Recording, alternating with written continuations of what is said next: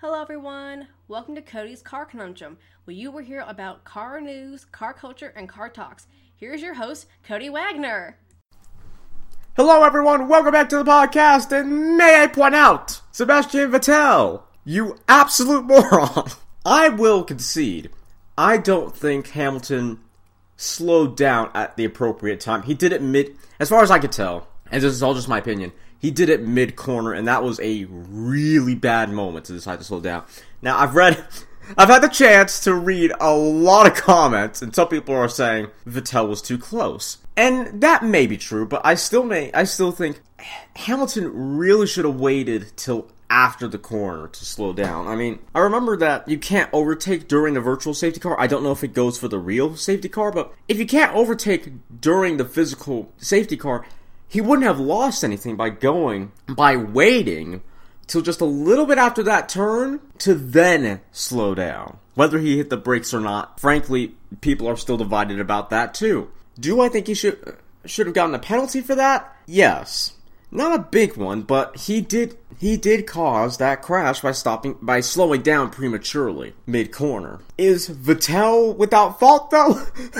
don't even joke like that. Of course he's at fault. I mean, he intentionally ran into the side of Hamilton. And considering these are open-wheel cars, if the damage had been great enough, that would have been Hamilton's front left suspension, steering, whatever. That could have been completely broken or broken beyond the scope of the race would allow. And exactly the same for Sebastian, but on his front right. And all what? Just because you had a little hissy fit? Truthfully, I am not one of the calmest of racers, I will admit that. When something irritates me, it irritates me greatly. Mostly when they're trolls who wreck you. Or when it's the same person constantly crashing into you, though, to be fair, they were all accidental, but it was still irritating as mess. But anyway, I also get frustrated. But I don't revenge crash like Vettel did. Sorry, I had to think about the names I was talking about. I only did it once, because it was supposed to be a good race. I qualified well, and then some absolute moron didn't break into. Okay, it wasn't the first turn. It was a little bit later on. That it was only one time when I was going to, and I still missed. Not that it was still right. It was wrong of me to do that or to try. So I get where the frustration's coming from. But unlike in an online lobby where a lot of the time trolls will leave before they can deal out punishment, leaving you to feel unsatisfied because they didn't get their proper punishment, Hamilton could have. The possibility is there that he would have gotten a penalty for that. Do I believe so? I think they would have looked over it. I'm not fully sure they would have, but the possibility is there. All Vettel had to do was wait, pray Hamilton got a penalty for that, and then laugh quietly to himself and continue on racing. That is literally all he had to do, but he had to go in and smash him from the side. I mean, you know, nothing's better than multi-million-dollar bumper cars, right? I mean, just, that's awesome. Money's not going down the drain. No, of course not. This is all good fun.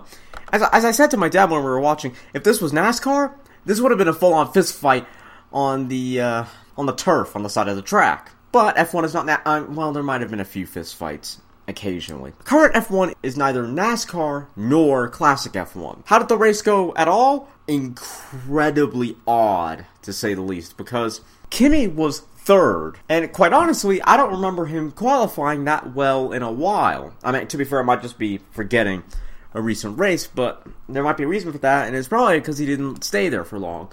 Well, he didn't stay there for long on this race either. You want to guess what happened? Anyone want to have a guess? He crashed out. Yes, you eating the McDonald's McDouble thing. Yes, very good guess. He did crash out. When I say crashed out, Valtteri Bottas was gonna try and overtake, had a little mishap over the curbs unsettled the car pushed wide, the car pushed into Kimi Raikkonen, then his car pushed wide, and then it went into the wall, and then it messed up the tire, then he DNF'd, and then during the stop, the red flag, they fixed the car, and then he was stuck at last place for the entirety of the race. And then something else happened, and then he DNF'd anyway. I really have to ask, I didn't see a lot of the 2014 season. I didn't see a lot of the 2015 season, if anything, really. Was he fast then? Because I swear, he won in 2007, or he won in one of those early years with, Alonso and whatever, I think. Is it just me, or does he just seem so, unmotivated to, win the race? He hasn't, as far as I can tell, he hasn't really put in any power drives except for one recent track I can't remember the name of. I mean, I get that, he's a very calm, very monotone person, but even still, it just seems so out of it, meh, whatever. It's like, is he gonna put in any drive to getting to the end, or finishing well, or, he's the complete opposite of Sebastian Vettel. There's that fire in his eyes that he really wants this, regardless of his childish antics. Yeah, I have to say, I really don't think, he might stay for a while, I don't know. We'll compare Kimi Raikkonen to Fernando Alonso. Despite Fernando Alonso being in F1 for, 10 years now? Because he's been here since 2007. Despite that, you can tell he's still got a lot of speed left in him. He's still got a lot of drive. He is still a quick driver. The engine is seriously letting that Honda down, but he is a very capable driver still. Kimi, on the other hand, I think can be a capable driver, but he hasn't really shown it off a lot lately. He's fallen through the field a lot of the times. Whether it was a mistake or not, he just lets other people pass him. And as far as I can tell, he has a good car under him, good handling, good power, and he doesn't capitalize on it in the same way that Sebastian does. He doesn't have that, for lack of a better term, that same motivation that Sebastian does. And so, is it just his time to come to leave F1? Is he, and I'm not saying leaving racing as a whole, who knows, next he could do Le Mans or something. I'm just wondering, is it time that he leaves the sport? I'm not trying to jinx anything. He's not going anywhere. Ricardo, I kind of felt the same way. If they get a better engine, again, he's still got a lot of life in him as a racing driver. And there are, of course, fast, seasoned racing drivers still out there. Kimi just doesn't seem all that into it these days, I don't think. Moving away from that, the Force Indias, that was, I think, much like the last race, a boneheaded move from both of them, which was a shame, because it's kind of interesting to see how Force India would do. Williams, that was awesome, seeing Lance Stroll get sadly third, because Bottas just bombed him at the end of the race. But it was awesome. Me, as a Daniel Ricciardo fan, it was nice seeing him win the race. I just hope that Red Bull can get a better engine, and then, boom, take the fight to Ferrari and Mercedes, because I feel like, not that I doubt his skill, but I feel like he won that race because Vettel and Hamilton royally messed each other up. There was a lot of restarts. He got a lot of lucky breaks, I feel. I'm not so sure his car can go toe-to-toe with the Mercedes or the Ferrari. And so I'm waiting for that chance I'm waiting for that moment when they've got a car that them winning isn't bound by other people messing up. It's predicated on Daniel being able to really get the most out of that car, rather than other people messing up, as I said. But yeah, that was a good race. A lot of people went out. Max, apparently, not too happy with his Red Bull, which is kind of interesting. I thought they'd be a little bit more reliable. Yeah, the Honda, amazingly, Fernando made it to the end of the race, and in a points-paying position. I mean, not a brilliant points position, but, they made it to the end of the race. And this also goes back to the end of the race and all that safety car stuff. I have to wonder if all that slow driving, while probably didn't help the tires, I have to wonder if it helped the engine. Because it's infamous these days that Honda's F1 engine sucks. Just flat out sucks. Sucks harder than a vacuum. However, was this a case where, because they weren't going all out as much as they would on other circuits, because they had more safety cars, they stopped the race, was the engine given more time to cool off and calm down, rather than being at, 16,000, 20,000 RPM all the time? That's what I have to wonder, is if all those safety cars, all of those things relating to that, allowed the engine to last, because it wasn't being pushed for as long as it would be normally, and that's why I made it to the end of the race. And if I were McLaren Honda right now, that's what I'd ask. If this was a normal race, could that engine have made it to the end? On one hand, I kind of want to think maybe it could have. Maybe this still would have been the first race they would have made it to the end of. But on the other hand, I can't deny all those breaks the engine got from being at full tilt all the time, that had to have helped.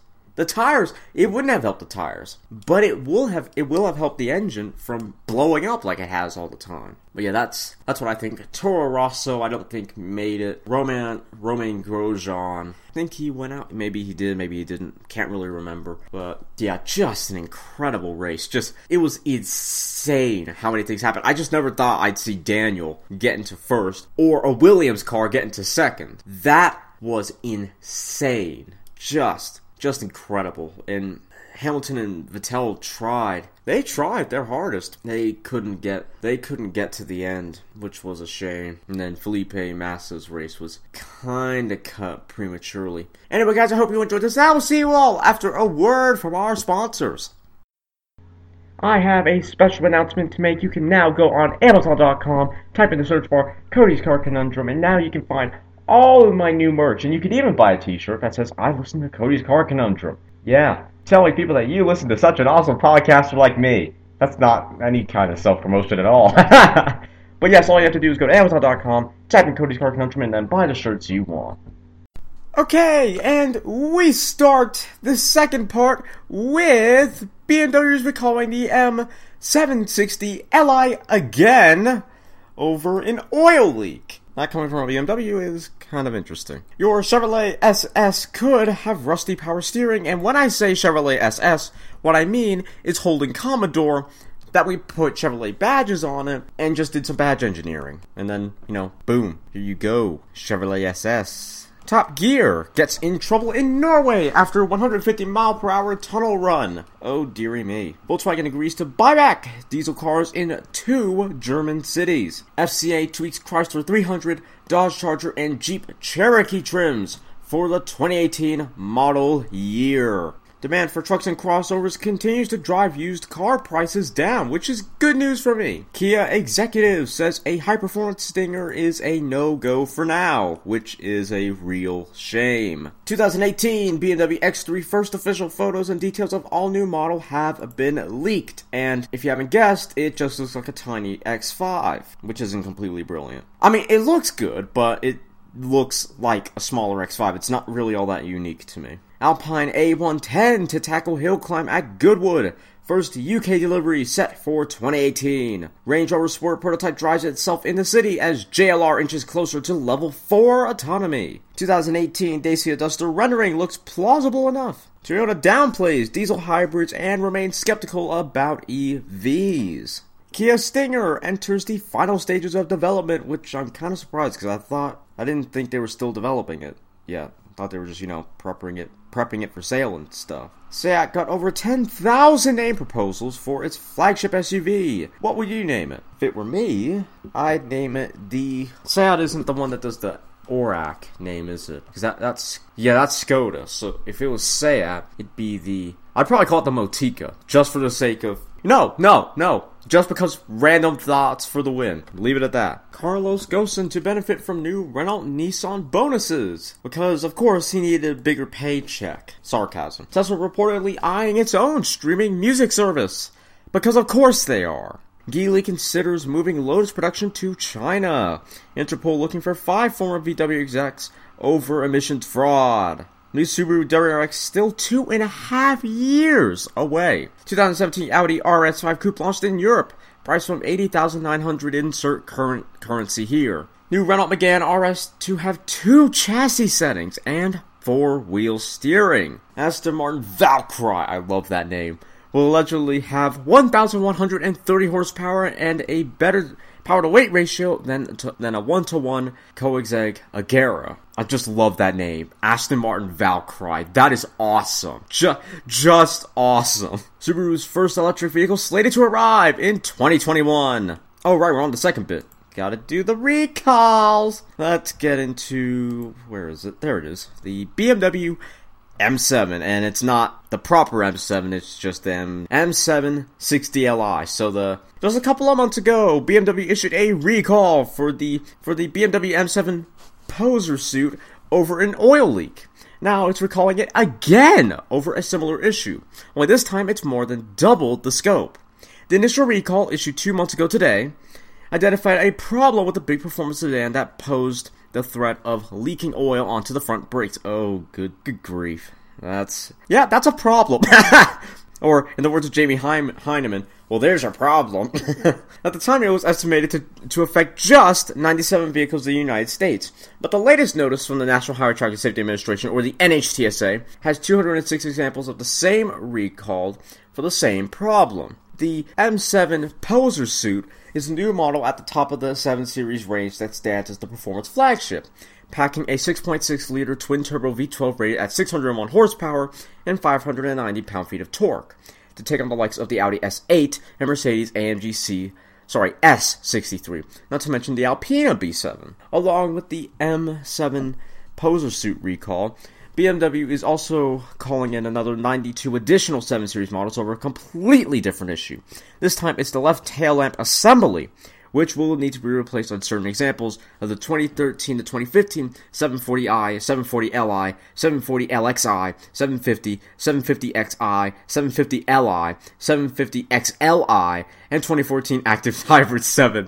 I just love how we have that li, xi, lxi, and then the last one's just Active Hybrid 7. Also, BMW, you need a new naming strategy, because your naming strategy sucks.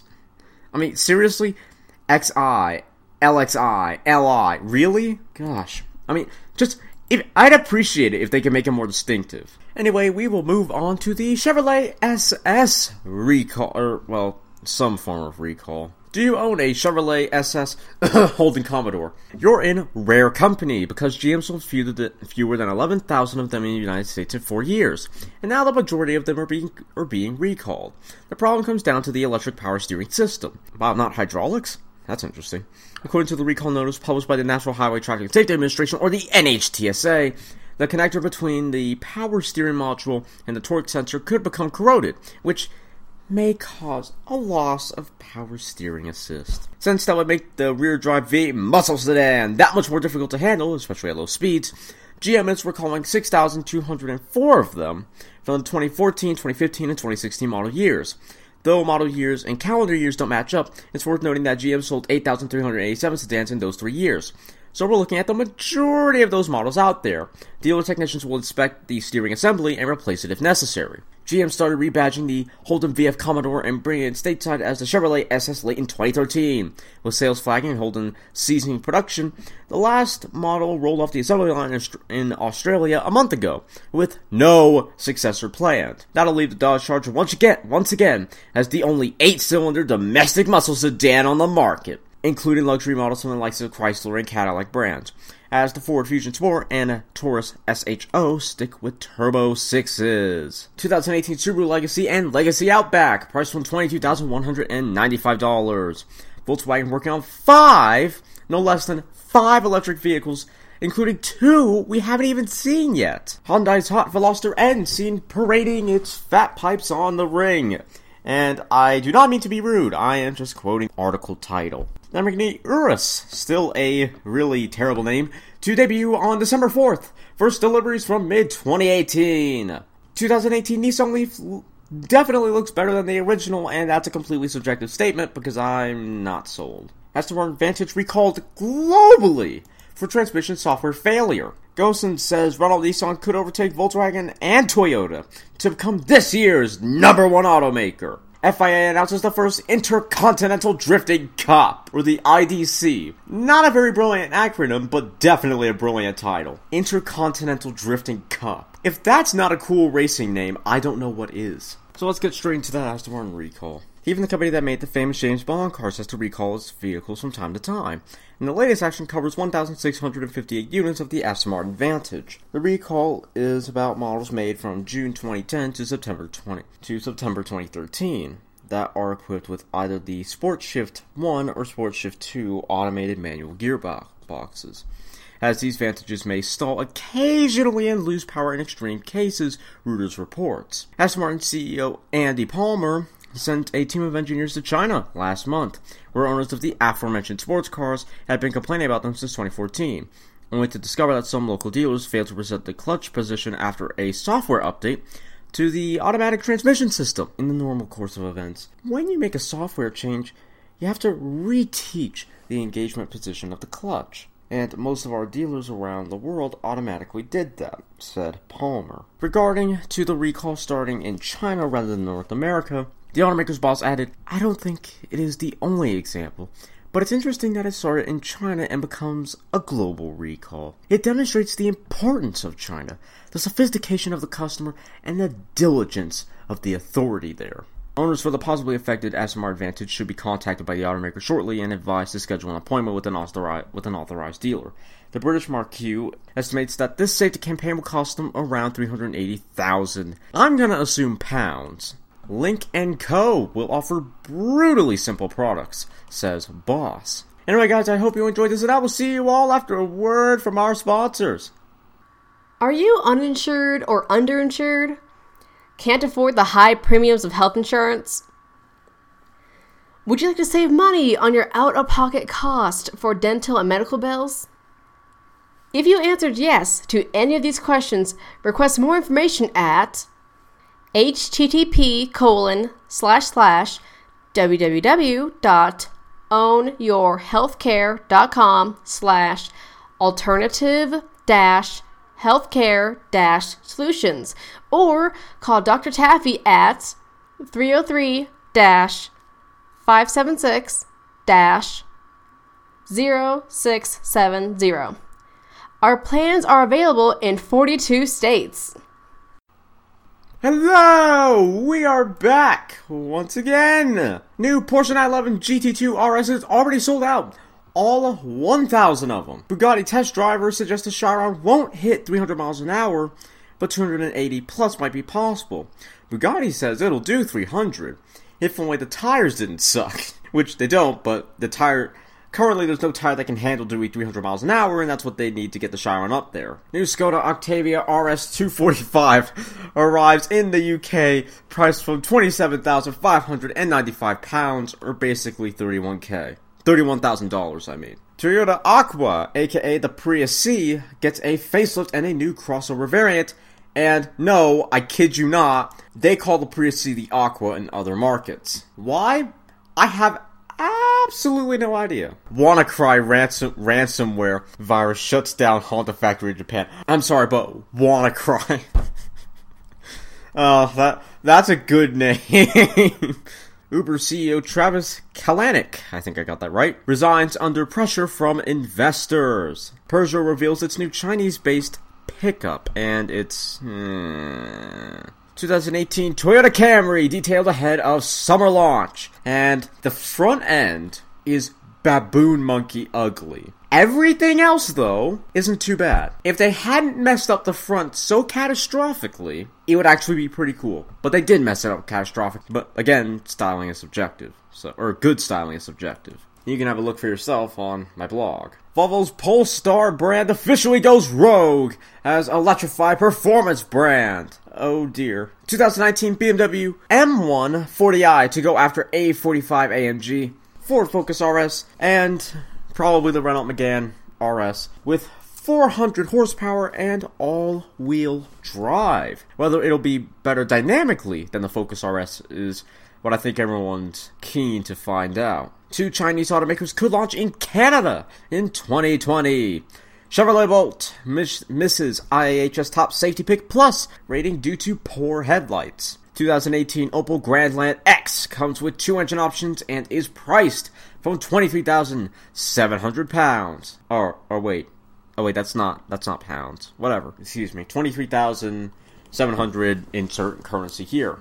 Oh, by the way, the Chevrolet Camaro ZL1 1LE just ran around the ring in 7:16, and supposedly from a Viper owner on a form I was reading, they unofficially did a lap time of 7:12. Basically Gen 4 ACR speed, and that's impressive for the Camaro. A lot of it's impressive down to the sheer weight in that it's a lot heavier than the Gen 4 and it's got more power. But I think that's also a testament to the Gen 4 down to just how fast that was. And that's what the repave. The Gen 4 did it without the repave. I knew the Gen 4 ACR was fast, but man, it must have been just otherworldly back then, considering we're having cars now starting to regularly get that time. Tesla close to a deal for its first factory in China. New Jaguar E-Pace baby SUV-T's debuts on July 13th and is priced from $38,600 or pounds.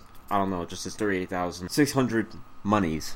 So, yeah. By the way, not cheap. Dodge Challenger SRT Demon allocation plan encourages dealers to sell at MSRP. And when you sign the form you have to get the Demon, you also have to say that you got an MSRP. If you didn't, that dealer you bought it from is going to get a penalty. I don't know what the penalty is, but basically, Good Guy Dodge knows Demons are going to get markups.